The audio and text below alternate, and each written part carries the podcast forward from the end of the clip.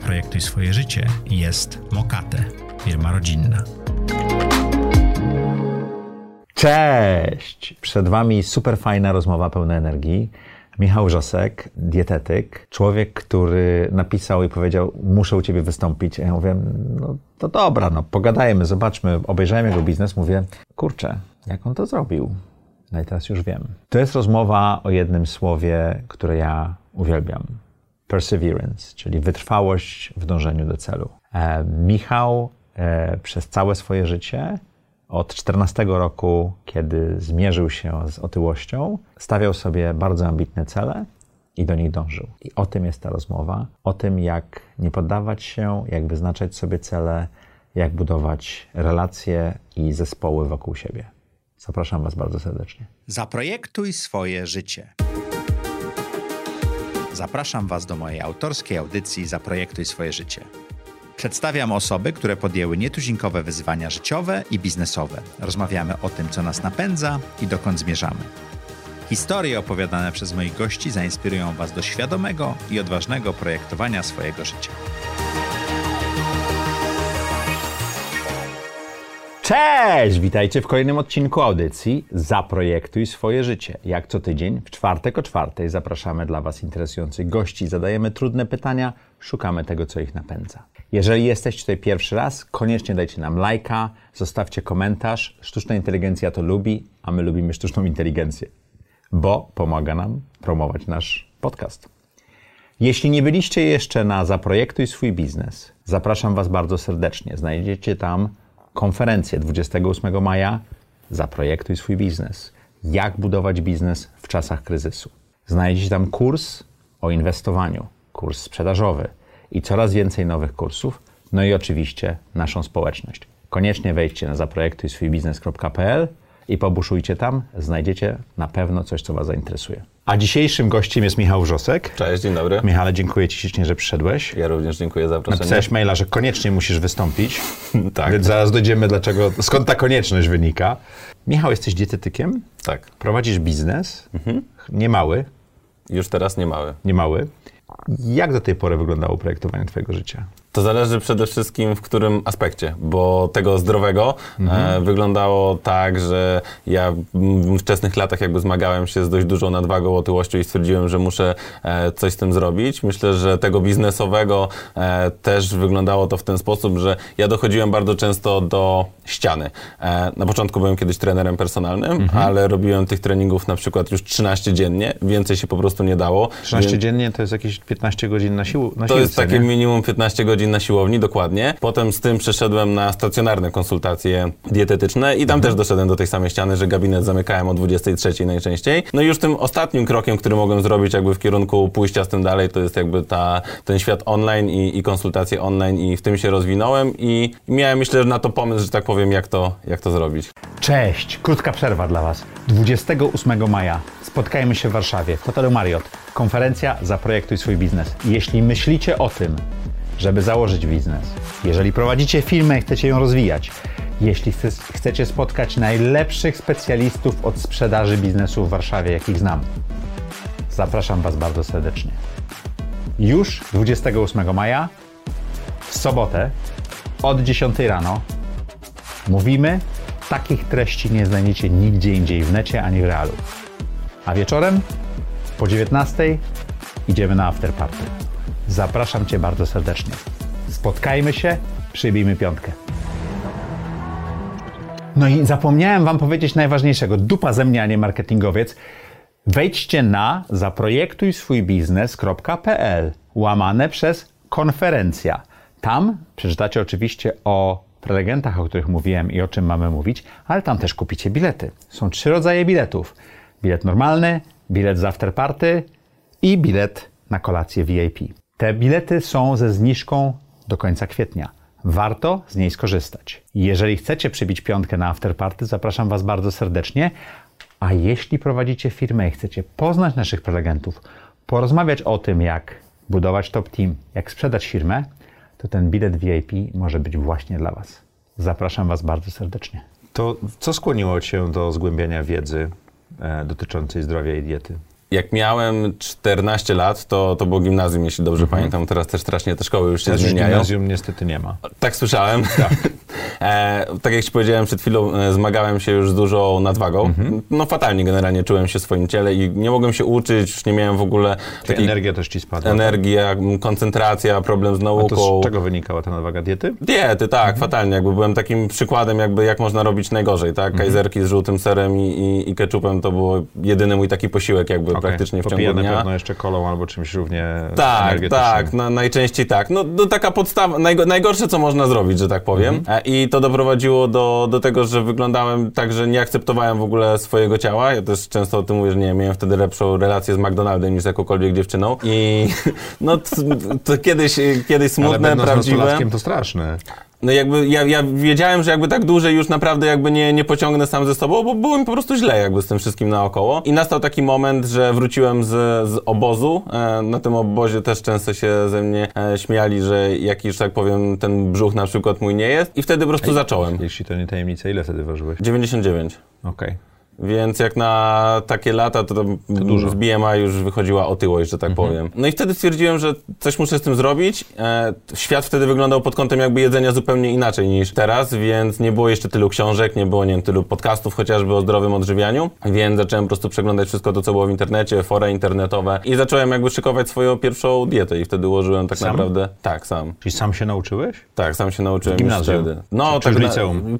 Na, końcówka gimnazjum, przełom liceum. W sensie to też był proces. Tak? Jakby mhm. ta moja pierwsza dieta była fatalna, polegała na czymś takim, co teraz odradzam każdemu, czyli monotonna, jałowa, śniadanie, jogurt, otręby, że tak powiem, i potem kurczak gotowany z ryżem i brokułem w jednym garnku, czyli najgorzej jak się da i nikomu tego nie polecam. I niesmacznie. I na tym wytrzymałem krótko, ale wiedziałem jakby, że, że, że ta przygoda, ta historia nie może, nie, może, mhm. nie musi się tak skończyć i coś jakby musi być lepszego do zrobienia w tym aspekcie i właśnie wtedy wyszedłem trochę już na język angielski, w sensie zacząłem się uczyć po angielsku, gdzie wtedy tych informacji było w języku angielskim już zdecydowanie więcej niż w polskim, bo teraz mamy oczywiście ogromny boom i jakby wszędzie możemy przeczytać jak schudnąć, kiedyś tego nie było i wtedy jakby ta moja dieta jakby coraz bardziej ewoluowała, była coraz bardziej taka ludzka, normalna. Czyli ty zrobiłeś dietę dla siebie? Tak, mhm. tak. No ja byłem takim swoim, że tak powiem, pierwszym królikiem. Pacjentem, tak, no ja wolę nazywać to pacjentem niż królikiem, ale może być też królikiem. Jakby z czasem tego właśnie dotarcia to zadziałało, tak, schudłem. Mhm. Potem poszedłeś na studia? Potem poszedłem na studia, tutaj zastanawiałem się jeszcze pomiędzy mhm. dietetyką a fizjoterapią, bo to były dwa takie jakby aspekty, które najbardziej mnie interesowały. To na pewno właśnie z takim ogólnie pojętym zdrowym stylem życia, ale jednak to, to jedzenie zaważyło, bo też myślę, że polubiłem gotowanie. W tym czasie, gdy od gimnazjum ja zacząłem już sam dla siebie gotować te posiłki, bo... Czyli w domu sam gotowałeś? Tak, bo jakby rodzice nie do końca moi akceptowali jakby tą zmianę tych nawyków okay. żywieniowych. Oni dalej jedli, nie wiem, mielonego czy schabowego, a ja robiłem jakby te posiłki już w inny sposób. I to też powodowało, że ja bardzo wcześnie zacząłem pracować, bo ja w liceum już pracowałem, bo już w liceum tak naprawdę sam dla siebie robiłem zakupy, sam sobie kupowałem to jedzenie. Musiałeś zarobić pieniądze, żeby to, to, to zrobić. Tak, no w sensie może nie w takim stuprocentowym stopniu oczywiście, nie? No bo jakby mieszkałem w domu z rodzicami, jakby była część produktów, które po prostu były w domu i oczywiście z nich korzystałem, ale gdy już chciałem mieć na przykład, nie wiem, ryż brązowy, którego w domu nie byłoby, gdybym go sobie sam nie przyniósł, no to tak. To jaka była twoja pierwsza praca? Moja pierwsza praca? Roznosiłem gazety. Okej, okay, jak Warren Buffett. Tak, no było, było kilka, miałem takich, pracowałem też na magazynie, jakby miałem takich dużo wakacyjnych, jakby popołudniowych, no to też było ciężkie jakby w tych czasach, że tak powiem, czyli szkoły. Bardziej szukałeś takiej roboty, która pasowała do twojego kalendarza, tak. do szkoły, niż, niż wokół twoich zainteresowań. Tak, zdecydowanie. To jakby był prosty cel, po prostu jakby chciałem mieć środki, które umożliwią mi realizację moich celów. Czy studia ci pomogły w realizacji tych celów? Bardzo. Jak?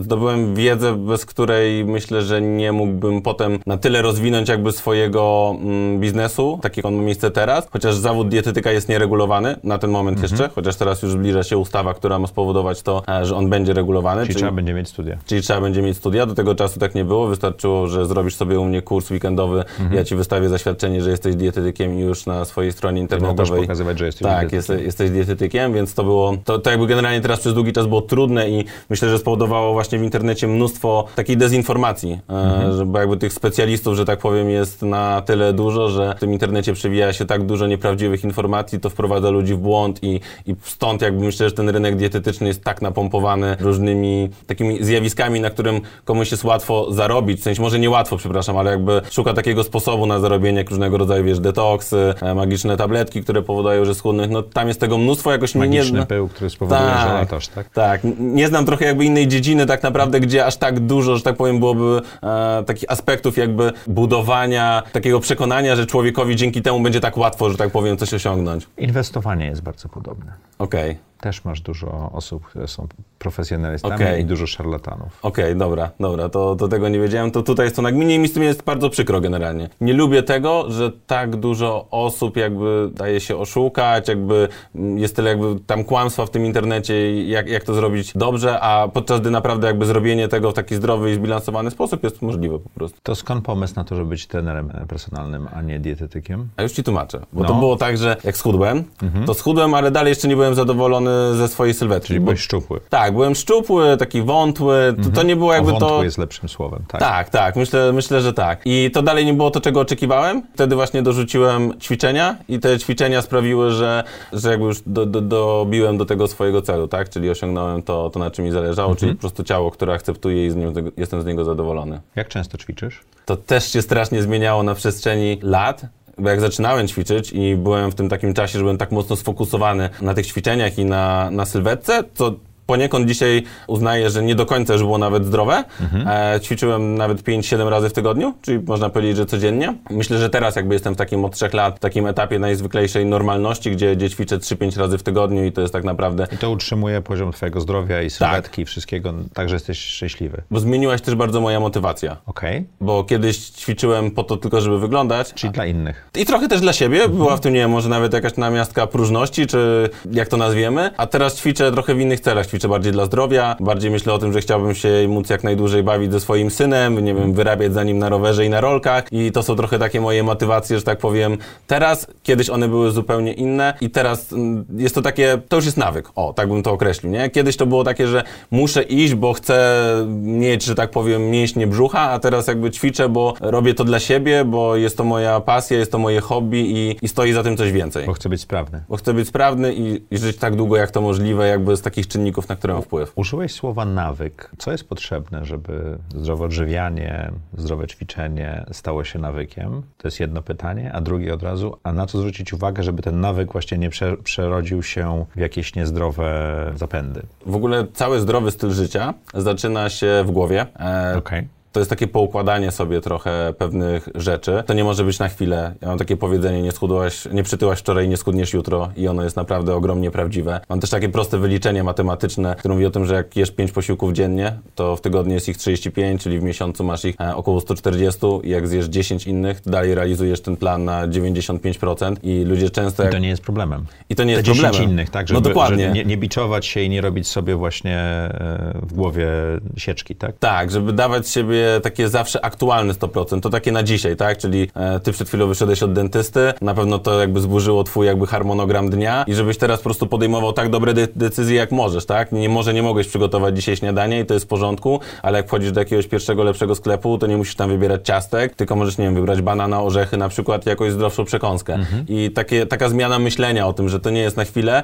że to nie jest na sześćdziesięciodniowy plan, który trzeba ćwiczyć codziennie, męczyć się z dietą i głodem, tylko raczej, żeby właśnie próbować to zrobić w zgodzie ze sobą, czyli mieć taki plan dopasowany do ciebie i potem jego pilnowanie jakby w przyszłości, jakby i po zakończeniu, że tak powiem, nawet po osiągnięciu celu, będzie czymś naturalnym. I myślę, że to jest kluczowe i... A ile czasu potrzeba, żeby nawyk się stworzył? Myślę, że to jest nie kwestia czasu, a raczej e, ilości powtórzeń, że tak powiem. Okej. Okay. To nie chodzi o to, że to się da zrobić w sześćdziesiąt dni, bo jeżeli zaczniesz biegać i powiesz sobie, że będziesz biegał raz w tygodniu, to, to sześćdziesiąt dni nie wystarczy. To sześćdziesiąt dni nie wystarczy, bo ta częstotliwość tej czynności jest trochę za, za niewielka, ale już na przykład w przypadku jedzenia warzyw i owoców, gdzie powinniśmy jeść pięć porcji dziennie, bo to jest stosunkowo często, to myślę, że sześćdziesiąt dni już zdecydowanie wystarczy do tego, żeby to, to załapać. Jeżeli przez sześćdziesiąt dni będziemy to, mhm. to robili. Czyli te dwa miesiące są takie ważne, tak? Ja bym dalej nie pilnował tego do tych dwóch miesięcy, w sensie nie wracał do tych dwóch miesięcy, tylko raczej do właśnie tego, jak często coś robimy i jak dopasujemy sobie to do siebie. Bo znowu, gdybyśmy wrócili do tych warzyw, jeżeli na przykład nie lubisz szpinaku, a przez sześćdziesiąt dni byś się zmuszał do jego jedzenia, tylko dlatego, że... To nawyk się nie ukształtuje. To myślę, że może być ci ciężko. Nawet ogólnie, jeżeli masz problem z warzywami i będziesz jakby, nie wiem, myślał, że możesz jeść je tylko na surowo e, i będziesz jadł je tylko na surowo, to znowu może się nie udać, a trzeba pokombinować wtedy na przykład z różnymi formami ich podania, tak? One mm-hmm. mogą być w koktajlu, mogą być duszone, mogą być grillowane, sto różnych jakby sposobów podania i jestem przekonany, że jak znajdziesz ten, który pasuje tobie, to czyli, będzie łatwiej z nawykiem. Czyli, przepraszam, ty napisałeś parę książek i, i, i robisz tego typu rzeczy, ale to nie o to chodzi, żeby brać tą wiedzę tak jak jest, mm-hmm. tylko żeby, tak jak ty opowiedziałeś o swojej historii, żeby eksperymentować i dopasowywać to wszystko do siebie. Nawet eksperymentować trochę mniej, bardziej dopasowywać. Myślę, że to jest to najważniejsze słowo. Czemu nie eksperymentować? Bo nie, bo nie wiem, czy... Myślę, że ty wiesz doskonale jakby, co lubisz, a czego nie lubisz. Mm-hmm.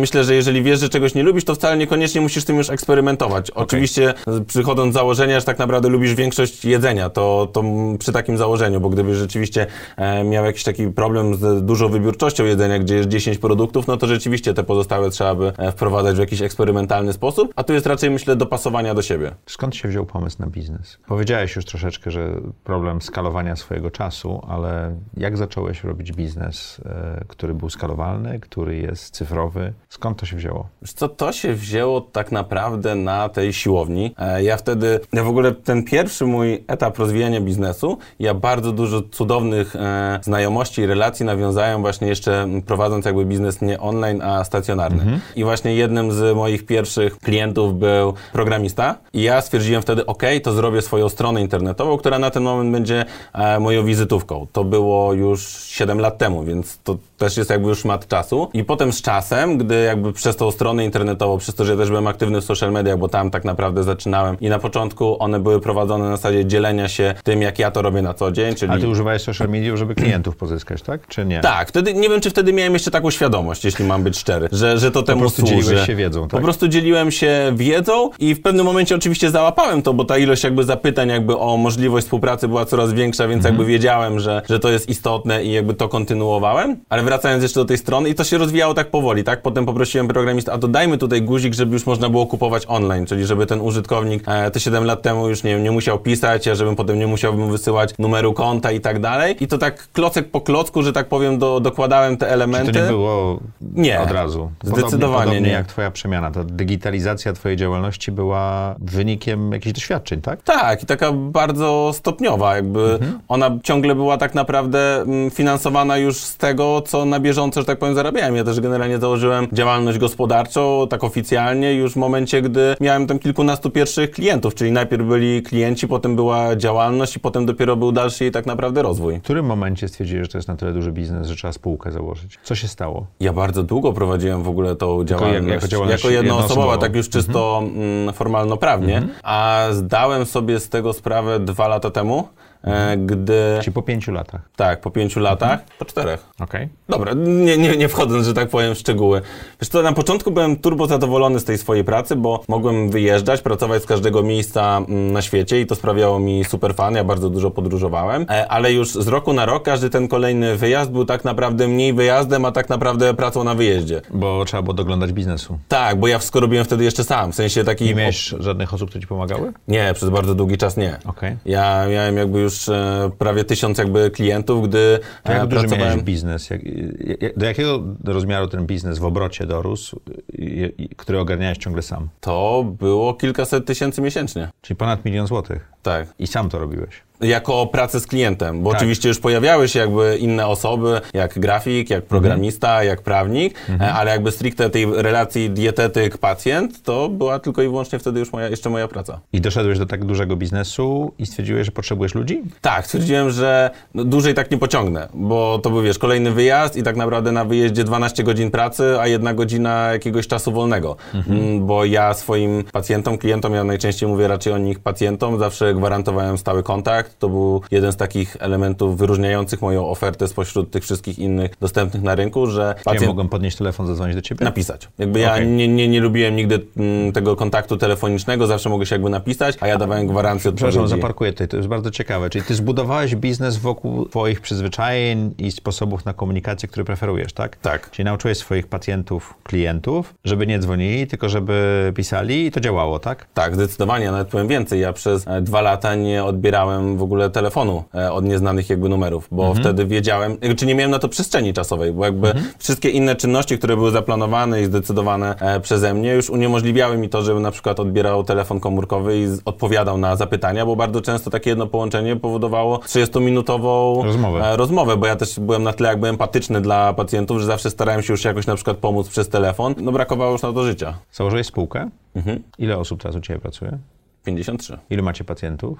sześć tysięcy osiemset pięćdziesiąt. Aktywnych? Mhm. Ilu pacjentów już obsłużyliście? czternaście tysięcy trzysta. A skąd znasz te liczby tak dobrze? Wiesz co, no kontroluję w miarę na bieżąco jakby takie wszystkie nasze... Czyli to jest biznes prowadzony cyframi, tak? Tak, tak. No jakby to są jakby takie wskaźniki, które gdzieś tam mierzymy tak naprawdę na co dzień. Ja każdego dnia, gdy zaczynam jakby pracę, to patrzę na takie podstawowe jakby parametry. A jakie to są podstawowe parametry? Ile... Wiesz, mhm. dla, dla, dla osób, które chcą prowadzić biznes, to też trzeba zrozumieć. Ja rozumiem, że on ros, rósł razem mhm. z tobą, ale co to... Co to są za rzeczy, na które co rano spojrzysz? Wiesz co, to jest przede wszystkim ruch na stronie internetowej mhm. i ze względu z podziałem jeszcze na źródło ruchu, czy w żadnym źródle ruchu nie ma jakiejś anomalii, czyli czy nie ma go przede wszystkim mniej, bo jeżeli jest więcej, to pewnie zależy to od jakichś akcji specjalnych, które się dzieją. To jest jakby ta rzecz po stronie jakby takiej analityki internetowej, a tej, po tej stronie biznesu to jest ilość jakby zamówionych pakietów dnia poprzedniego z podziałem na nowych pacjentów i pacjentów, którzy przedłużają. Mhm. To jest ankieta N P S, która przy tej ilości pacjentów też tak naprawdę kilka dziennie odpowiedzi do nas jakby spływa, więc jakby Jaki też... Jaki masz wynik N P S? dziewięć czterdzieści na dziesięć. Wow! To tak na poziomie Apple'a. No, jest naprawdę... W sensie, tak, jakby jestem z tego potwornie jakby dumny, ale jakby wiem też jakby ile pracy nas to kosztuje, żeby jakby on też był tak wysoki. Jakby ile czasu szlifowaliśmy tak naprawdę tą naszą usługę dla pacjenta, mhm. żeby on też był tak zadowolony. Więc dzisiaj trochę tak, piję jak kogut z radości, gdy, gdy widzę ten wynik.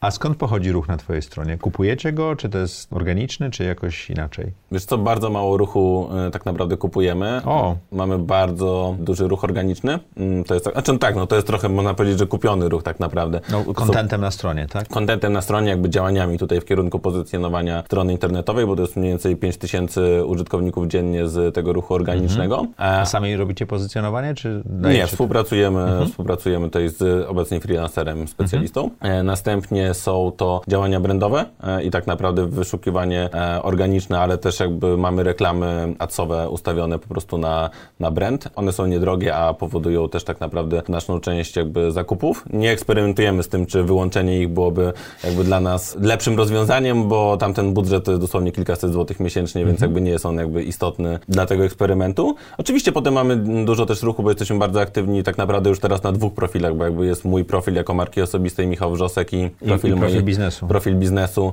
więc ten ruch organiczny też jest z, z, z działań tych na Facebooku i na Instagramie organicznych. I oczywiście są też te działania płatne, bo jakby te inwestujemy jakby w reklamę i na Facebooku i w Google, ale to, to jest naprawdę niewielki udział. Jak się tego nauczyłeś? No powiedziałeś, że swoim pierwszym, jednym z pierwszych klientów był e, informatyk, który pomógł mhm. zaprogramować stronę i tak stwierdziłeś, ale jak doszedłeś do tego, że rozumiesz biznes, cyfryzację tego biznesu? Co ciężko mi tak naprawdę na to pytanie odpowiedzieć tak jednoznacznie, jednym zdaniem. To jest, być, to, jest, to jest długa forma, może być więcej niż jednym zdaniu. To, to, doświadczenie i nauka. Jakby to, to jest jakby pierwszy klient, o którym ci opowiadałem, mhm. bo tak naprawdę ja w zeszłym roku brałem ślub, miałem wieczór kawalerski, było na nim dwanaście osób, dziesięć z nich to byli moi klienci, którzy, że tak powiem, przeszli jeszcze metamorfozę pod moimi okay.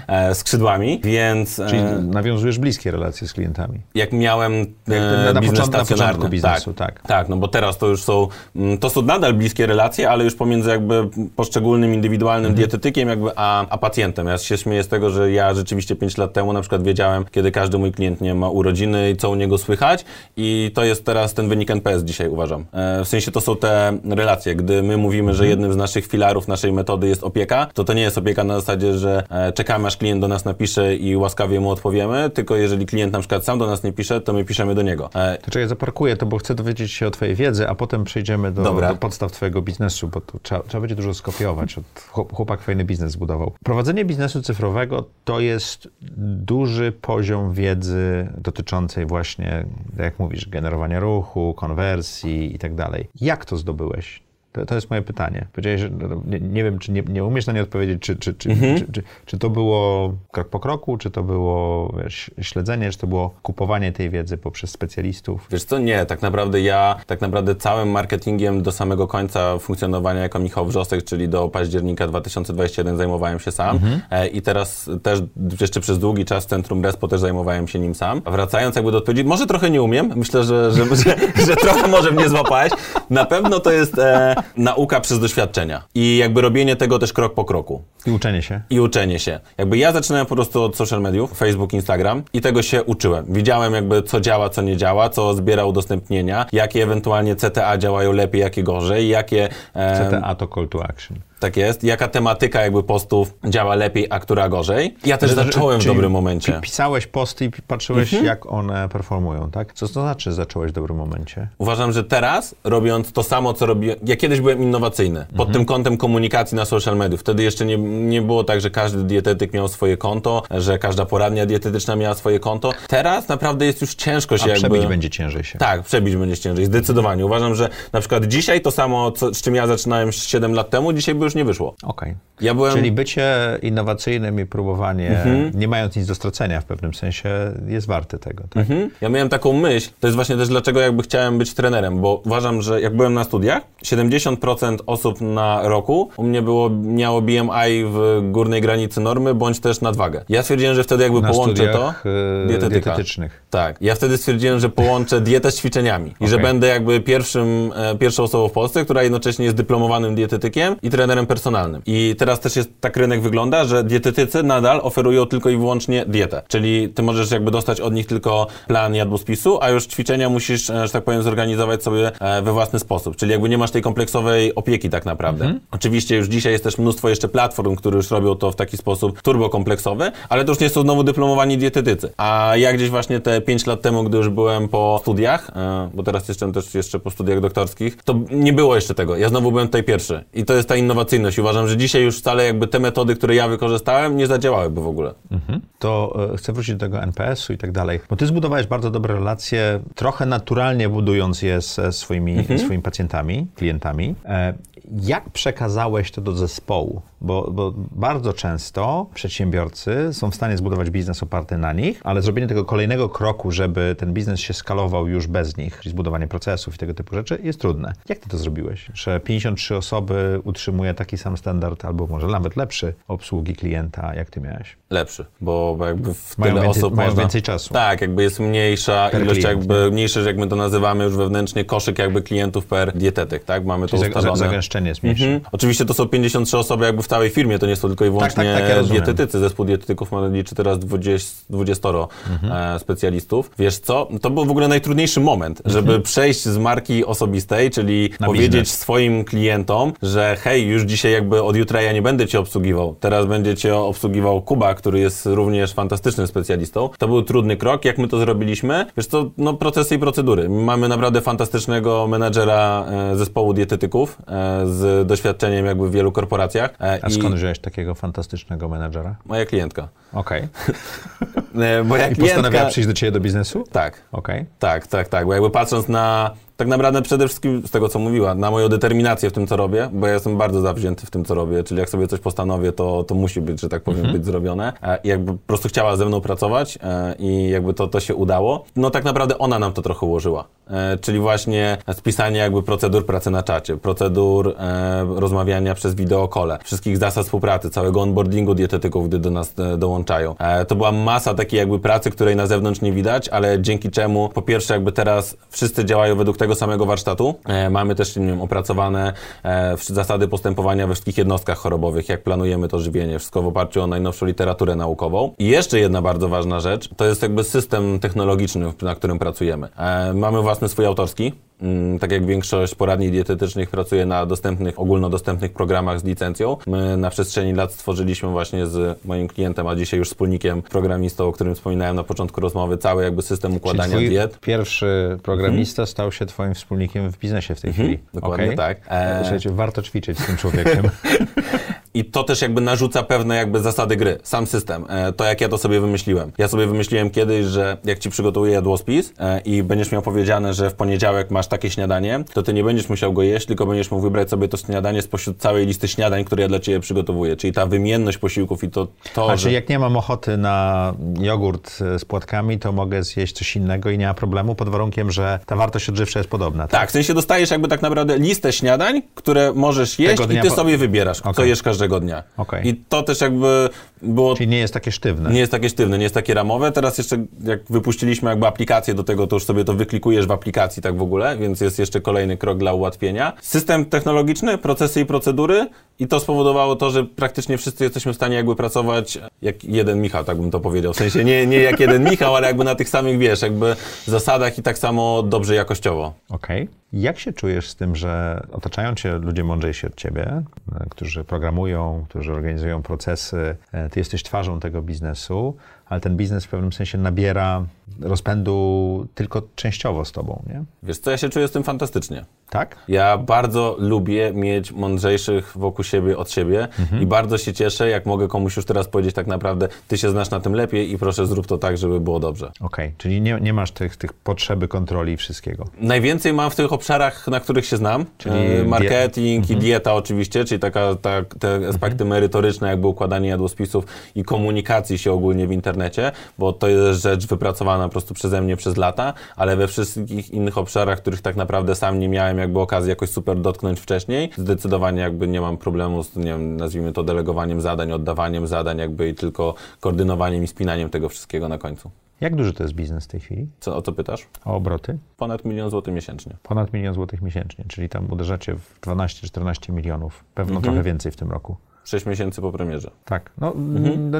czy to była premiera, czy to była konwersja? Z mojej strony to była premiera. Bo? Bo to jest to przejście z marki osobistej na biznes. Ale w marce osobistej już miałeś osoby, prawda? Dietetyków masz od sześciu miesięcy dopiero? Tak. Okej, czyli to była taka wielka zmiana. Dla mnie tak, jakby ja się jej bardzo bałem przez długi czas, no bo to jest to, co już powiedziałem, to było powiedzenie moim klientom, że od dzisiaj ja już z tobą nie pracuję, bo jakby przecięliśmy to, że tak powiem. Mhm. E, od... Ilu klientów zrezygnowało? Bardzo okay. dużo osób przeszło tak naprawdę. I dalej są zadowoleni. I dalej są zadowoleni. Dlaczego postanowiłeś wziąć sobie wspólnika, a nie robić to, tego samemu? Bo jestem fatalny w wielu jakby dziedzinach prowadzenia firmy. Mhm. Nienawidzę jakby wszystkich rzeczy administracyjnych, prawnych, tych związanych z umowami, a Paweł jest tutaj wybitnym, że tak powiem, specjalistą i taką osobą, która dojrzy wszystko i najmniejszy szczegół i przypilnuje tak, żeby wyszło idealnie i wiem, żebym sobie z tym nie poradził. Mhm. A długo rozmawialiście o tym, żeby zrobić spółkę? Tak, nawet jedna nam nie wyszła kiedyś. O, Otóż to, to, to jest spółka numer dwa? Znaczy nie, kiedyś była tamta, była, że tak powiem, bardziej w takiej umowie ustnej, że tak mhm. to ujmę, czyli spróbujmy jakby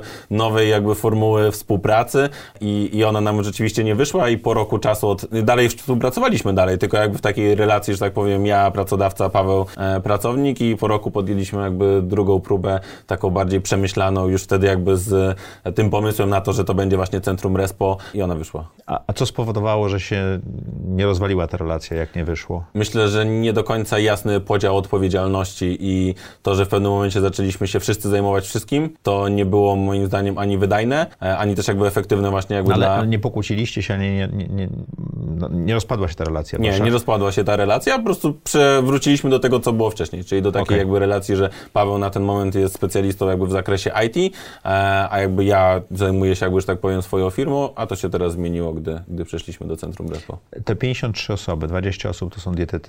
Co robi reszta? Mamy zespół przepisów, który pracuje, który pracuje właśnie nad całą naszą bazą przepisów, bo tak jak ci wspomniałem, mamy... Czyli robi content? Nie, nie, to zupełnie nie. nie. To jest, są klocki do układania jadłospisów. Mm. Okej. Okay. To wygląda w ten sposób, że... Które potem idą do aplikacji, do diet. Tak, idą do aplikacji, do diet i to jest takie straszne ułatwienie dla nas pracy później. I niektórzy teraz się dziwią jakby, że na przykład u nas przygotowanie jadłospisu trwa stosunkowo krótko w porównaniu do pracy na innych programach. Dlaczego? Dlatego, że my po pierwsze jakby pracujemy na swojej autorskiej bazie przepisów, tam już ponad tysiąc ich mamy i każdy przepis, który wprowadzamy do systemu, przeliczamy go na różne warianty kaloryczne i jeszcze różne odmiany, czyli na przykład owsianka. A, czyli, czyli ja mogę wziąć sobie przepis na tysiąc dwieście kalorii, tysiąc pięćset, jako dwa tysiące. Tak, tak, tak. Układając dietę, dokładnie. I masz tak. jakby już takie małe I, klocki i te, i te gotowe. Porcje już tam będą od razu tak, zrobione. Dokładnie. Policzone. Jakby nie musisz robić wszystkiego jakby wiem, na nowo. Ile jest białka, ile jest tłuszczu, dokładnie, tak. i węglowodanów i tak dalej. Tak? Dokładnie. Jeszcze te przepisy, które się da, mam od razu w wariancie na przykład w wersji wegańskiej, w wersji low-FODMAP dla osób, które mhm. na przykład zmagają się z syndromem jelita drażliwego, więc jest bardzo dużo pracy przed, żeby potem ta praca jakby już na mm, etapie jakby układania jadłospisu dla konkretnego pacjenta była wiele łatwiejsza, szybsza i przyjemniejsza. Co teraz robisz po sześciu miesiącach od, od odpalenia biznesu? Już zasiadłeś i, i liczysz pieniądze, czy patrzysz w przyszłość i dalej rozwijasz biznes? No bo zrobiliście olbrzymi skok w tej chwili. Biznes wydaje się być stabilnym. Mhm. Co ty robisz jako szef i pomysłodawca tego biznesu? Wiesz co, zajmuję się coraz bardziej jakby takim dalszym jego rozwojem, chociaż teraz najpierw chciałbym nawrócić do chwilę do tego, co usłyszałem w twojej wypowiedzi, w mm-hmm. twojej jednej rozmowie, że twoim planem było przejście na emeryturę w wieku czterdziestu pięciu lat, jeśli mm-hmm. się nie mylę. Zrobiłeś to w wieku czterdziestu sześciu lat. Ale bardzo dużo mi zapłacili za ten dodatkowy rok. Okej, okay, dobrze, cieszę się. Byłoby głupotą nie zrobić tego. Wiesz co, ja mam bardzo podobny plan. Mm-hmm. W sensie ten plan może nie był aż tak konkretny i trochę może tego żałuję, bo ja nieraz mówiłem w wieku dwudziestu siedmiu lat, nieraz mówiłem w wieku trzydziestu lat, teraz raczej gdzieś jakby zbliżam się do takiej liczby jak ty, bo, bo ja lubię pracować. Ale życie na emeryturze jest nudne. Prawda? Tak. No przecież teraz musiałem możesz rozmawiać musia, ze mną. Musiałem audycję wymyślić, żeby się nie nudzić, słuchaj. Więc jakby to tylko taka jakby anegdotka. Rzeczywiście ja też miałem taki plan, żeby e, trochę zluzować, ale ja lubię ten taki dreszczyk jakby emocji i to, jak mhm. się, że tak powiem, dzieje. Zresztą mamy kilka fajnych inicjatyw, które chcemy zrealizować. Chciałbym bardzo wyjść w ogóle z Centrum Respo na język angielski mhm. e, i zrobić, że tak powiem, to na cały świat. E, I to jest taki krok, e, który powoli zaczynam budować. E, jednocześnie oprócz usług, bo tak naprawdę to, co my teraz proponujemy naszym pacjentom, to są usługi. Rozbudowujemy też sklep, e, czyli po prostu taki typowy e-commerce i tutaj też jakby zajmujemy się. W sklepie? Na ten moment są to przede wszystkim e-booki. Mhm. E, docelowo też będzie to jedzenie, mhm. e, mam nadzieję. To jest trochę w sumie zdradzam rąbka, że tak powiem, tajemnicy. Czyli e, produkt fizyczny. Czyli produkt fizyczny. E, będą to też prawdopodobnie jeszcze książki, chociaż to rozważamy mhm. już tutaj, czy to ja jako Michał Wrzosek, czy e, w Centrum Respo, e, bo jednak produkty elektroniczne są o wiele wygodniejsze, o wiele mhm. bezpieczniejsze i łatwiejsze. No nie trzeba zapakować, nie trzeba wysłać, zwrot jest prosty. Tak, też. To jakby jest mnóstwo jakby korzyści, ja w ogóle jestem totalnym fanem jakby e-booków. Oczywiście dzisiejszy świat znowu mnie tutaj przeraża, bo każdy już dzisiaj wypuszcza jakby e-booki, takich samych e-booków jest naprawdę mnóstwo. Ja wypuszczałem jako Michał Wrzosek jeszcze, no i właśnie znowu, tutaj znowu byłem innowacyjny i teraz znowu to samo, co robiłem jako Michał Wrzosek, nie zadziałałoby już w dzisiejszych jakby mhm. realiach, bo ja wypuściłem trzy kolekcje e-booków z Lidla i z Biedronki, nie wiem, czy możemy mhm. powiedzieć na głos, tak? To jakby obrót z tych e-booków to było półtora miliona złotych. Dzisiaj by to się nie udało już, bo, bo dzisiaj już tak naprawdę wszyscy to zrobili po mnie. Okay. I każdy już wymyślił jakby najróżniejsze możliwe jakby przepisy z Lidla i z Biedronki dla zapracowanych, wegańskie i tak dalej. I gdy ja robiłem to dwa trzy lata temu, tego jeszcze nie było. I to wyszło, że tak powiem, super. Nawet widzę to teraz. Z Lidla i z Biedronki, to znaczy jak mam Biedrę blisko siebie, to mogę pójść wszystkie i... produkty. Jakby ja ci daję pewność, że każdy produkt jest, do... jest, do, jest dokładnie. Dostępny. I tu, i tu. Dokładnie mhm. tak. I, i to był wtedy genialny, że tak powiem, pomysł, bo ja sobie zrobiłem po prostu szybkie ankiety jakby z pacjentami, gdzie robią zakupy. dziewięćdziesiąt osiem procent osób odpowiadało, że to jest Lidl i Biedronka i to musiało, że tak powiem, wyjść. No tylko teraz już każdy robi to. A skąd miałeś taki pomysł? Wiesz co, ja robiłem relacje, najczęściej oglądane relacje na moim Instastory. Tam miałem po, nie wiem, trzydzieści czterdzieści tysięcy wyświetleń. To jest, gdy wchodziłem do Lidla i pokazywałem, jakie wybieram produkty. A to też oglądałem ostatnio, przygotowując się tutaj, że ty chodzisz i pokazujesz, to kupuj, tego nie kupuj. Dokładnie i tak, tak dalej, tak? I, i to, to robiłem właśnie trzy lata temu, to miał on spośród całego mojego kontentu tak naprawdę największe zainteresowanie, największą ilość zapytań i stąd poszedłem jakby dalej, że tak, realnie ludzie robią tam zakupy, okej, okay, to może zróbmy produkt, który ułatwi im to robienie zakupów i jednocześnie robienie zdrowych posiłków, bo jeszcze dodaliśmy do tych e-booków zdjęcia wszystkich konkretnych produktów, które mają być wykorzystywane w tym przepisie, żeby łatwiej, już, było, łatwiej tak, było kupować. Żebyście musiał już wybierać, jaki jogurt, jaki makaron ma dobry skład i tak dalej. Mhm. Jesteś bardzo obecny w mediach społecznościowych. Twoja rodzina jest bardzo bardzo obecną w mediach społecznościowych. Czy to ma jakiś negatywny y, wpływ na ciebie?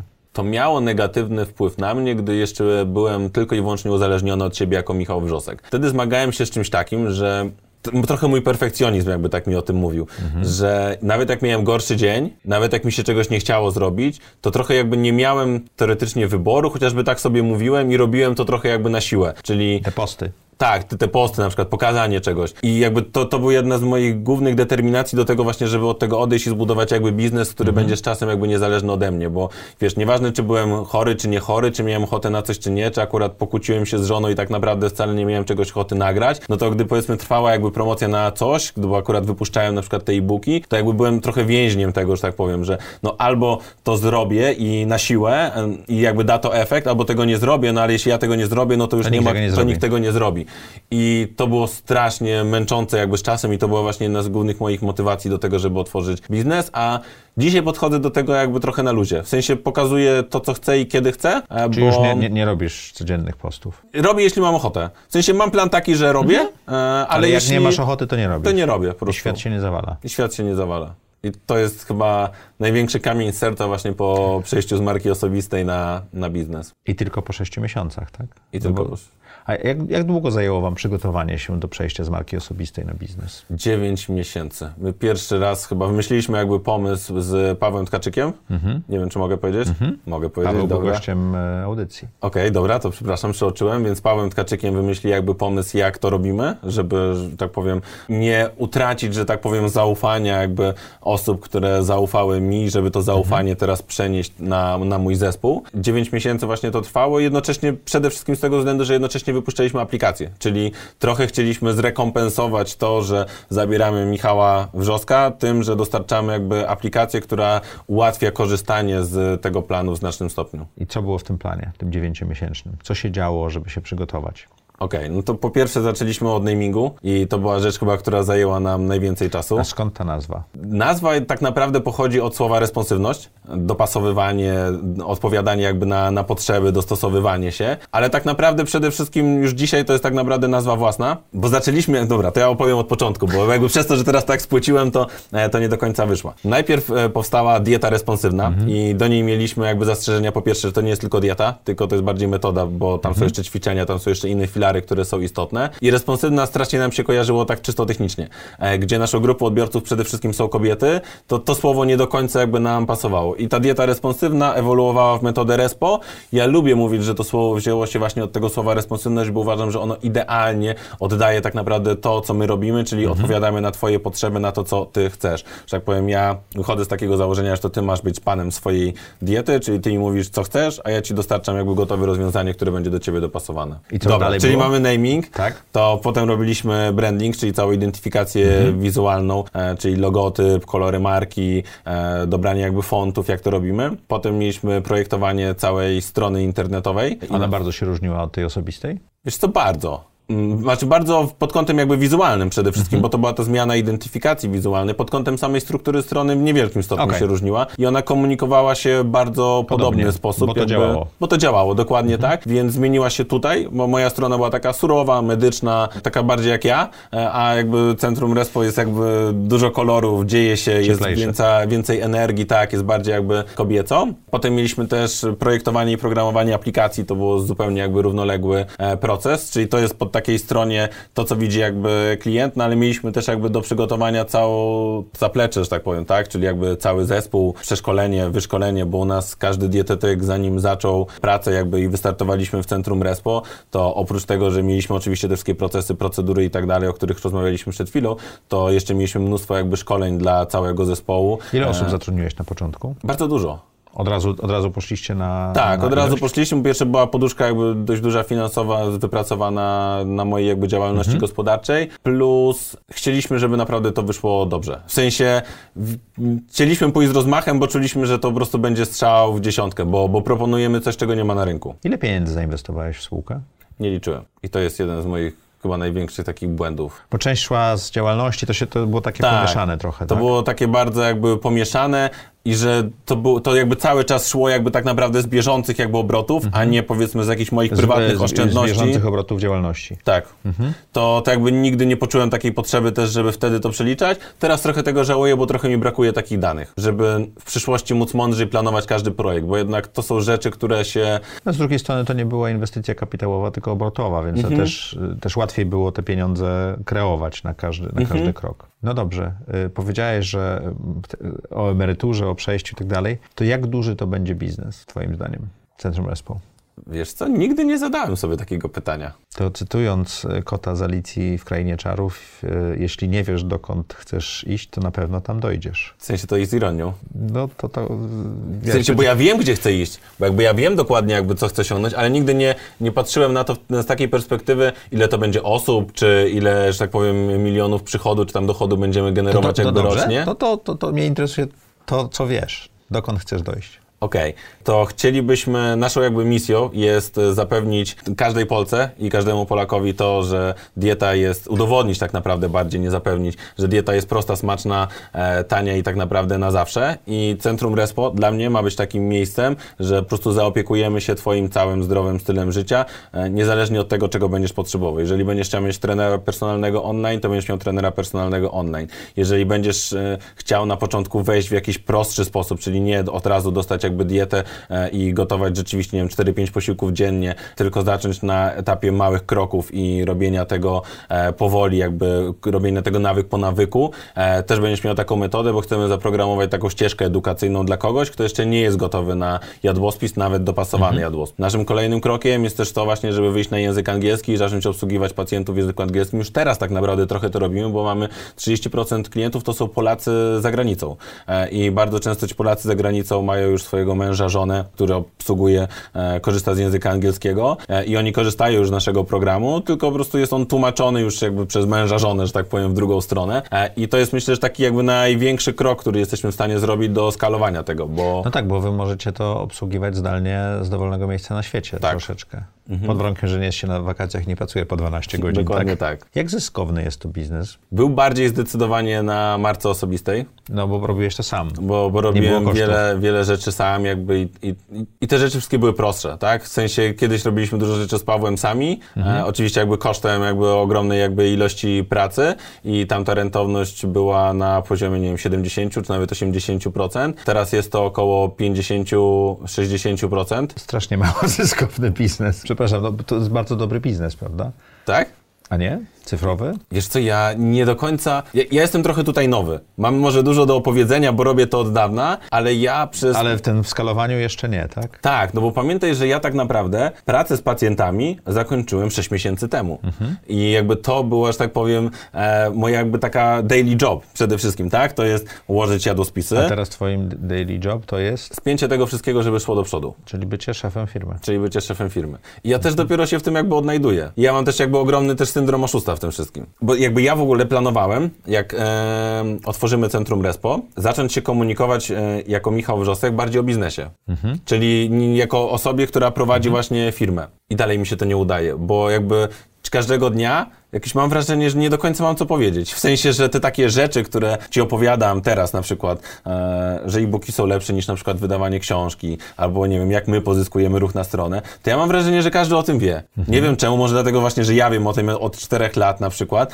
i że nie mam nic tak naprawdę, wiesz, wartościowego i taki, takiego coś, co będzie budziło jakby zainteresowanie e, do powiedzenia. I jakoś nie potrafię sobie jeszcze z tym do końca poradzić tak naprawdę, więc trochę ciągle wracam do, do bycia Michałem Wrzoskiem dietetykiem, bo tutaj się czuję po prostu idealnie, że tak powiem, jak na Hawajach w trzydziestostopniowej wodzie. Czyli, przepraszam, tak widzę, nie wiem, czy mam rację, ta transformacja nastąpiła, biznesowa, ale transformacja osobista i jeszcze potrzebuje trochę czasu. Jeszcze potrzebuje trochę czasu. Dobrze to zrozumiałem? Tak mi się wydaje. Bo wracasz do swojej strefy komfortu. Wracam do swojej strefy komfortu zdecydowanie. To znaczy, że się rozwijasz, jeżeli jest ci niekomfortowo. Mam nadzieję. Znaczy nie, jestem pewien tak naprawdę, bo, bo myślę, że kilka fajnych naprawdę inicjatyw w tym roku wprowadziliśmy, bo mieliśmy na początku ogromny problem z komunikacją i tutaj jakby fajnie zaplanowaliśmy jakby nad tym, wprowadzając jakby Scrama w zespole I T i trochę jakby taką metodologię Nexusa jakby w całej organizacji. Dodatkowo przyszliśmy na wyznaczanie sobie celów tą metodą O K R ów i to się nam świetnie sprawdza, mimo że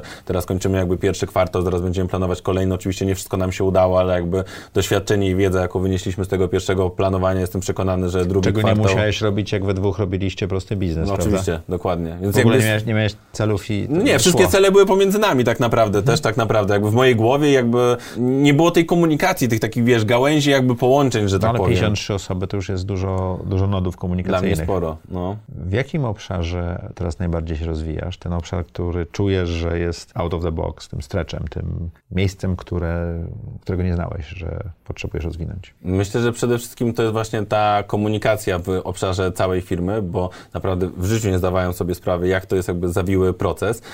Gdy pracowałem tak naprawdę w takiej prostej strukturze, że na przykład tylko ja rozmawiałem z daną osobą, jakby przekazywałem jakby cały know-how na przykład do zrobienia danej rzeczy, czy zaplanowania mm-hmm. pewnego projektu, to było o wiele prostsze, niż gdy ta informacja teraz jest na przykład rozsiana pomiędzy jedną osobę, jeszcze jedną osobę i kolejny dopiero jakby zespół. Właśnie zapanowanie jakby na tym, żeby ten przepływ informacji, spójność, czyli ten kierunek, w którym zmierzamy, żeby w każdej firmie rozumiał, czemu po coś robi, czemu daną czynność jakby wykonujemy, czy czemu służy jakby dane e, zadanie, to jest, nie zdawałem sobie wcześniej jakby z tego sprawy, że to rzeczywiście jest istotne, a teraz jakby bez tego w ogóle te prace nie mogłyby iść do przodu. Zbudowałeś swój biznes w oparciu o media społecznościowe. Mhm. Najpierw ten, twoją markę osobistą, a potem e, e, biznes. Media społecznościowe to trochę obosieczny miecz. Lansowanie sylwetek damskich czy męskich, takich super wysportowanych i super sexy, może mieć bardzo negatywny wpływ na młode osoby. Ty, ty sam byłeś w pewnym sensie takim przykładem osoby, która nie czuła się dobrze w swoim ciele, ale znalazła pozytywne rozwiązanie tego. Wiele osób tego nie znajduje. Jak na to patrzysz? Wiesz co, na pewno jest w tym dużo racji mhm. e, i media społecznościowe jakby do promowania biznesu w zakresie, e, myślę, że zdrowia, diety i ćwiczeń jakby są fantastycznym miejscem, ale mają też swoje minusy właśnie w szczególności w tym aspekcie, jak dużo jest tam często nieprawdy, jak dzisiaj możemy wykorzystywać e, różnego rodzaju, wiesz, pro, e, programy do, nie wiem, edycji zdjęć, do tego, żeby te zdjęcia wyglądały zupełnie inaczej, znaczy ta osoba na tym, dokładnie, e, jakby ile jest, nie wiem, powiększonych pośladków na tych zdjęciach, wyciętej talii, że ona jest tak wąska, że aż nienaturalnie i to rzeczywiście w szczególności u młodych kobiet powoduje to, że ta idealna sylwetka jest często czymś jakby nieosiągalnym i te osoby też nie do końca rozumieją, nawet jeżeli mówimy teraz jakby o realnym celu, e, czyli mamy na przykład jakąś super fajną jakby sylwetkę fitness modelki, e, ale warto mieć jakby na uwadze to, że ta fitness modelka to jest jej zawód i mhm. ona jakby, w, żeby realizować ten I swój zawód... I pewno ma jeszcze predyspozycje genetyczne, żeby tak, tak wyglądać. Oczywiście, tak? Ale ma też najprawdopodobniej catering dietetyczny, który przyjeżdża do niej jakby codziennie i je tylko to. Nie wiem, ma trenera personalnego i czas na to, żeby ćwiczyć, nie wiem, siedem razy w tygodniu. Bo to jest jej zawód. Bo to jest jej zawód do końca. Po, po tych treningach, żeby mogła tyle ćwiczyć, to ma jakąś odnowę biologiczną najprawdopodobniej jeszcze, żeby e, mogła się regenerować i to jest jej zawód, tak? Ona jakby tym żyje i jakby musi jakby to robić i jakby ma całe swoje życie i plan dnia jakby dopasowany do tego, żeby móc, że tak powiem, to robić. A jeżeli z drugiej strony mamy na przykład, potem mamy na przykład dwójki dzieci, e, której to jest teraz wymarzona sylwetka, to trzeba to przypisać po prostu na swoje realia. To nie jest tak, że ja teraz chcę kogoś jakby demotywować, ale znowu warto jakby stawiać sobie realne cele, bo te nierealne cele są dla nas strasznie demotywujące, mhm. bo my potem zaczynamy ćwiczyć i z nadzieją, że nie wiem, za trzy sześć miesięcy będziemy wyglądać tak, jak osoba to na zdjęciu, a to bardzo często jest efekt, nie wiem, pracy przez pięć czy na przykład dziesięć lat, ale o tym łatwo zapomnieć i jakby łatwo nie wziąć tego pod uwagę. Samo powiedziałeś, że u ciebie to były lata, żeby do tego dojść i schudnięcie spowodowało, że byłeś wątły i dopiero Dokładnie. Potem musiałeś co innego budować, tak? Więc to ile to czasu trwało do momentu, kiedy poczułeś się, jak ty to powiedziałeś, dobrze w swoim ciele? Cztery chyba, lata. Tak? Cztery lata. Mhm. Pracy na pełen etat w czasie nauki, prawda? Mhm. Bo wtedy nie miałeś innych rzeczy, więc mogłeś to robić, tak? No nie do końca, bo ja już w czasie studiów jeszcze pracowałem w ogóle na cały etat w nocy. Więc jak już zacząłem studia, to jeszcze pracowałem przez pięć lat w gastronomii jakby na noc, więc to był bardzo zwariowany, że okay. tak powiem, czas. Ale to był też taki czas, że wiesz, właśnie ja wstawałem, cztery godziny snu, szedłem na trening, e, potem leciałem na studia, potem leciałem do pracy, no ale to też były inne lata, w sensie człowiek młodszy był. I no nie polecam tego nikomu. Słuchaj, ja bardzo chętnie wrócę do rozmowy z tobą za kilka lat, jak ten biznes będzie miał więcej niż sześć miesięcy, mhm. bo teraz macie jakąś siłę pędu, jak to mówi Lech Kaniuk, a zobaczymy, dokąd to na was zabierze. To też jest bardzo... Też jestem ciekawy. Bardzo jestem tego ciekaw. Michale, jest taki moment w audycji Zaprojektuj swoje życie, że e, zadajemy trudne pytania. Mamy mm-hmm. nawet taki hashtag, więc jeśli pozwolisz, to to zrobię. Proszę. Czy możesz opisać najlepszą decyzję, jaką podjąłeś w swoim życiu? Myślę, że najlepszą decyzję, jaką podjąłem w swoim życiu, to jest pod kątem biznesowym, to jest pójście na studia doktoranckie. Mhm. I zrobienie doktoratu z dietetyki, bo to jest takie, było dla mnie takie ciągłe trochę jakby uciekanie przed całą resztą. E, czyli najpierw, e, tak jak ci powiedziałem wcześniej, było mnóstwo dietetyków, ale nie było połączenia jakby bycia dietetykiem i trenerem, więc uciekłem przed tym jakby, robiąc jakby również kurs trenerski trenera personalnego jakby i proponując mhm. jakby swoim pacjentom to i to. Ale potem jakby już reszta też mnie do, dogoniła w tym aspekcie. Potem już znowu jakby studia już magisterskie i dietetyki kliniczne, już znowu było coraz więcej takich osób. I jakby tym nie dość, że jakby uciekłem, realizując jakby trochę swoje marzenia, hobby, bo ja bardzo to lubiłem, jakby miałem turbofajny temat pracy doktorskiej. Jaki? Wpływ diety o różnej podaży makroskładników na poziom testosteronu i skład ciała u trenujących siłowo mężczyzn. E, więc jakby super się jakby odnajdywałem mhm. właśnie w pogłębianiu swojej wiedzy dalej jakby i robieniu tych badań, a jednocześnie dało mi to fantastyczny content dalej na social media, czyli trochę no powiedzmy sobie wprost chwalenie się tym. Mhm. E, to były zawsze jakby posty i materiały. Studia doktoranckie nie są krótkie i nie są proste, prawda? No nie są proste. W sensie wymagają już jakby mnóstwo samozaparcia, mhm. bo to nie jest też tak, że ktoś już nad tobą mhm. stoi i mówi masz coś robić, masz coś robić, e, tylko jak to mój promotor powiedział, jak ktoś się do niego nie odzywa, to on sam nie ma zamiaru się odzywać do nikogo jakby ze swoich jakby studentów jakby w trakcie e, doktoratu. To spowodowało to, że, że dzisiaj jakby czuję się naprawdę jakby dumny z tego, że jakby poszedłem ten krok dalej, a jednocześnie jakby znowu udało mi się tak naprawdę uciec przed jakby całą resztą jakby rynku, bo doktorów dietetyki już nie, nie do końca jakby znajdziemy, a jednocześnie pozwoliło mi to właśnie spełnić swoje, swoje takie marzenia wewnętrzne. Co daje ci najwięcej energii czy satysfakcji w życiu? Uśmiech syna. Mocno. I taka po prostu jego szczera, szczera radość, tak? Mhm. Idziemy na basen i jest po prostu taki jeden wielki uśmiech jakby od ucha do ucha, bo mój syn ma dopiero dwa lata, w sensie skończy trzydziestego marca, więc jeszcze nie, nie powie, że tak idziemy, ale jest tylko takie a. Jak wygląda twój typowy dzień? Wstaję najczęściej o szósta trzydzieści.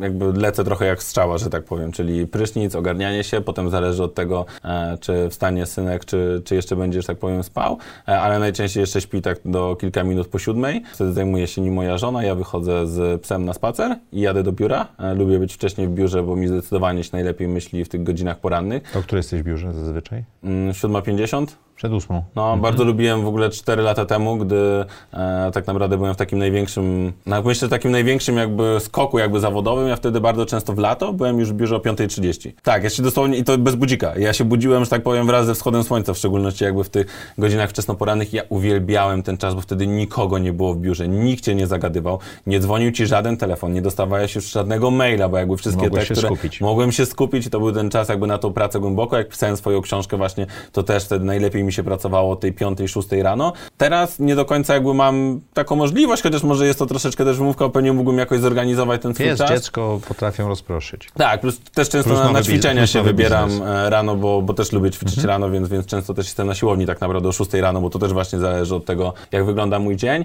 ale nawet jakby lubię być teraz w tej pracy o tej siódmej pięćdziesiąt, bo znowu do pierwsze spotkania, takie codzienne jakby daily z zespołem mamy ósma trzydzieści, więc mam chociaż te czterdzieści minut, które wykorzystuję sobie znowu na takie rzeczy większe. W sensie przemyślenie na przykład jakiejś jednej ważnej rzeczy, którą teraz musimy zrobić w firmie, która jakby spowoduje, że pójdziemy najbardziej do przodu. I pół godziny ci wystarczy na to? W sensie to nie jest oczywiście jakby rozpisanie biznesplanu pod tą jedną tylko, rzecz, ale to jest takie jakby... Pauza. Tak, taka pauza, takie złapanie takiego świeżego view na ten dany pomysł, czy to jest ten pomysł, jeśli tak, to jak się do niego zabrać, jakie musimy zrobić rzeczy, żeby on mógł się e, zadziać, jakie są minusy, jakie są plusy, ile to będzie kosztowało i tak dalej. To są jakby takie pierwsze rzeczy, które jestem w stanie gdzieś tam sobie w głowie zrobić. I ja jestem w stanie to zrobić w te czterdzieści minut rano, wieczorem nigdy w życiu. W sensie jakby mój poziom jakby energii po kolejnych na przykład jakichś spotkaniach e, e, jakby spada na tyle, że jakby ta efektywność pracy staje się coraz mniejsza, dlatego ja tak lubię te poranki. Czyli masz tą świadomość, że rano jesteś najbardziej efektywny, mm-hmm. najlepsze pomysły i tak dalej. Mm-hmm. Do której pracujesz? Do dziewiętnastej. Ale niestety jeszcze myślami jestem często w pracy o wiele za długo. Jak mnie spytasz właśnie o moją największą jakby porażkę, bo pewnie będzie takie pytanie, to jakby to traktuję trochę jako Kurczę, największą. Nie pytam o porażki, może trzeba dodać takie nie? pytanie. Dajcie znać w komentarzach, czy mam pytać o porażki. Okej, okay, to to jest to, że, że jeszcze nie potrafię wyłączyć myśli od pracy. Okej. Okay. Że nawet jak jestem w domu, to jeszcze rzadko potrafię, już coraz bardziej, już są naprawdę takie weekendy, że, że idzie mi z tym lepiej. To poczekaj, bo mam pytanie, które chyba do tego no. dotyczy. Czy jest coś, co mógłbyś przestać teraz robić, co poprawi twoje samopoczucie albo da ci więcej satysfakcji. Tak, to złapać lepszy taki work-life balance. Ale jesteś w szóstym czy siódmym miesiącu prowadzenia nowej firmy. To tak... Zgrzyt za duży widzisz? Nie no, trzeba dać sobie trochę miłosierdzia i zrozumieć, że to będzie trwało, że ta firma się ustabilizuje za dwa trzy lata dopiero. A myślisz, że ty też tak miałeś, że wtedy jakby wracałeś jakby do domu i jakby praca też jakby ciągle tkwiła jakby w twojej głowie? Kończymy właśnie kurs, o której wczoraj skończyliśmy pracować? Po północy. Na emeryturze. Po, po, na emeryturze skończyłem pracę po północy, w niedzielę. Okej. Okay. Tak, więc... Um, ale to nie dlatego, że... Ale ja też pytam o coś innego, chyba ciebie. Czy... Kurczę, właśnie zmienił się wywiad, tak, w dyskusję, no.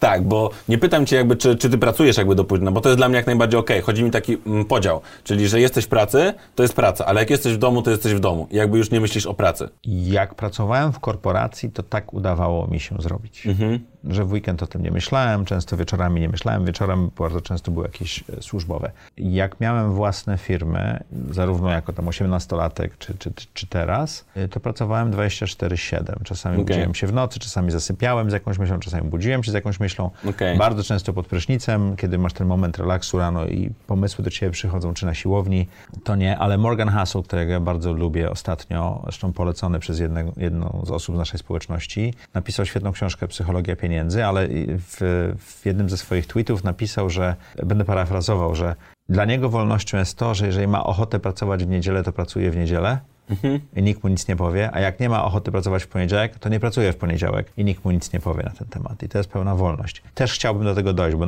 jednak ten biznes, w którym ja jestem, czyli nagrywanie odcinków i tak dalej, wymaga pewnego kalendarza. Schematu i kalendarza, a ja bym chciał ten kalendarz docelowo jakoś wyłączyć. Zastanawiam się, jak to, jak to zrobić. Zobaczymy. Wracając do tego, że to ja zadaję pytania. Jaką masz supermoc? Determinację. Tak. Taką, że jak coś sobie jakby powiem, to choćby się jakby waliło, to będzie.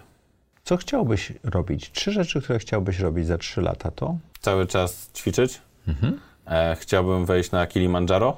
To bym chciał zrobić jeszcze w tym roku tak naprawdę, ale mhm. nie wiem, czy się uda, więc jakby... To zostanie... jest zrobić, a ja pytam robić, niedokonany. A, okej, okay. co, okay. co bym chciał robić, dobra. To wracając do tego, cały czas jakby żyć zdrowo, to mhm. jest jakby dla mnie jakby kluczowe. Chciałbym móc więcej podróżować, bo przez mhm. ostatnie lata to się niestety trochę jakby zatarło. Najpierw pandemia, teraz obecna jakby sytuacja na świecie. I chciałbym znaleźć jakąś pasję. Chciałbym znaleźć sobie zajęcie, które nie będzie jakby powiązane z Przecież biznesem. Mam, ale chciałbym, żeby one nie było powiązane z biznesem. A coś nowego. Tak, i chciałbym jakby w nim jakby brnąć jakby i być konsekwentnym. Bo jakby nie mam problemu z konsekwencją w biznesie, nie mam problemu z konsekwencją w tym zdrowym stylu życia, ale trochę wiesz, tak jak nie wiem, moi znajomi na przykład, nie wiem, mają, nie wiem, jeden chodzi na strzelnicę, e, drugi na przykład właśnie wyjeżdża w Bieszczady, że tak powiem, chodzi, trzeci gra na PlayStation. Chciałbym mieć jakby coś takiego dla siebie, co jako, że tak powiem, facet mógłbym robić sam ze sobą, co nie będzie właśnie powiązane jakby z tym, co już robię od lat, czyli to będzie coś nowego dla mnie, coś co... Większość biznesmenów, których znam, ich biznes jest z ich pasją. Ale okay. nie wszyscy. No dobra, to, to, to pewnie przy tym zostanę. Czego nauczyła cię pandemia? Że trzeba się dostosowywać. To jest taki, taka rzecz, że siedem dni po tym, jak zaczęła się pandemia, pierwsze były obostrzenia, no to właśnie jakby moja reakcja w biznesie była taka, że a jakby nagrałem w trzy dni atlas ćwiczeń w domu i jakby każdy z moich pacjentów jakby miał do niego jakby dostęp i, i układałem szybko plany ćwiczeń już tylko w domu. cztery miesiące później wypuściliśmy sprzęt do ćwiczeń w domu, takie minibandy i powerbandy i booka właśnie treningowego w domu. Dla mnie to jest właśnie to dostosowywanie się, czyli coś się zmienia, pomyślmy o tym, jak Jak, jak się zmienia jakby potrzeba jakby tej osoby po drugiej stronie, czyli jakby naszego klienta i starajmy się mu ją dowieść. Książka która? Nie pamiętam dokładnie tytułu, mhm. bo ona jest, ona jest skomplikowana. Jak Google, Bono i Gates wyznaczają sobie cele, to jest książka właśnie o tej metodzie Objective and Key Result, która, którą wprowadziliśmy teraz tą metodologię właśnie do, do naszej jakby firmy i ona myślę, że fantastycznie też sprawdza się w życiu prywatnym. Ja zresztą jakby tą metodologię zacząłem też wykorzystywać właśnie w wyznaczaniu jakby swoich celów, gdzie mamy ten objective, czyli taki cel. Czyli książka o O K R-ach, tak? Tak. Taki cel nie, niemierzalny, taki abstrakcyjny, taki wyniosły, taki, który naprawdę chcielibyśmy osiągnąć i potem te kluczowe rezultaty, które mają nas do niego doprowadzić, które nam odpowiedzą na to pytanie, czy, czy rzeczywiście nam się to udało i myślę, że zarówno jakby w biznesie, jak i w życiu osobistym e, to jest metoda, którą można wykorzystać do takiego. To podlinkujemy swojego... w tekście, jak znajdziemy to właściwy tytuł. Dobra. Michale, co chciałbyś, żeby słuchacze i widzowie audycji Zaprojektuj swoje życie zapamiętali z tej rozmowy? Chciałbym, żebyście zapamiętali, że w tym aspekcie zdrowego stylu życia i budowania nawyków, to ten nawyk, ta wasza relacja z jedzeniem, to co jecie, to co ćwiczycie, czy ćwiczycie, powinny być dopasowane do was. Czyli ty masz się dopasować do planu, jakiegoś sztywnego planu, który ci nakazuje ćwiczyć siedem razy w tygodniu i, że tak powiem, padać na twarz po treningach, tylko to ten plan ma się dopasować do ciebie. To jest, myślę, że najważniejsze, żeby można było to robić przez całe życie, czyli właśnie, żeby potem wypracować sobie ten nawyk i, i żyć zdrowo na zawsze, a w kontekście takim bardziej biznesowym myślę, myśleć innowacyjnie, w sensie czerpać oczywiście z tego, co już jest, bo ciężko jest, że tak powiem, usiąść i wymyśleć coś, czego jeszcze, że tak powiem, świat nie widział, inspirować się tym, co robią podobni do ciebie, ale jakby upgrade'ować te pomysły, bo dla mnie innowacją to nie jest do końca zrobić coś, czego jeszcze zupełnie nie było, tylko to może być też zrobienie czegoś, co robią już inni, tylko w sposób wystarczająco lepszy od nich e, i pokazanie tego właśnie, dlaczego to rozwiązanie, które ty proponujesz, rzeczywiście lepiej rozwiązuje ten problem, z którym zmaga się ta osoba, która korzysta z tego zakresu, że tak powiem, oferty. Dziękuję ci ślicznie. Również. I dziękuję wam. Jak co tydzień w czwartek o czwartej zapraszamy do audycji Zaprojektuj swoje życie.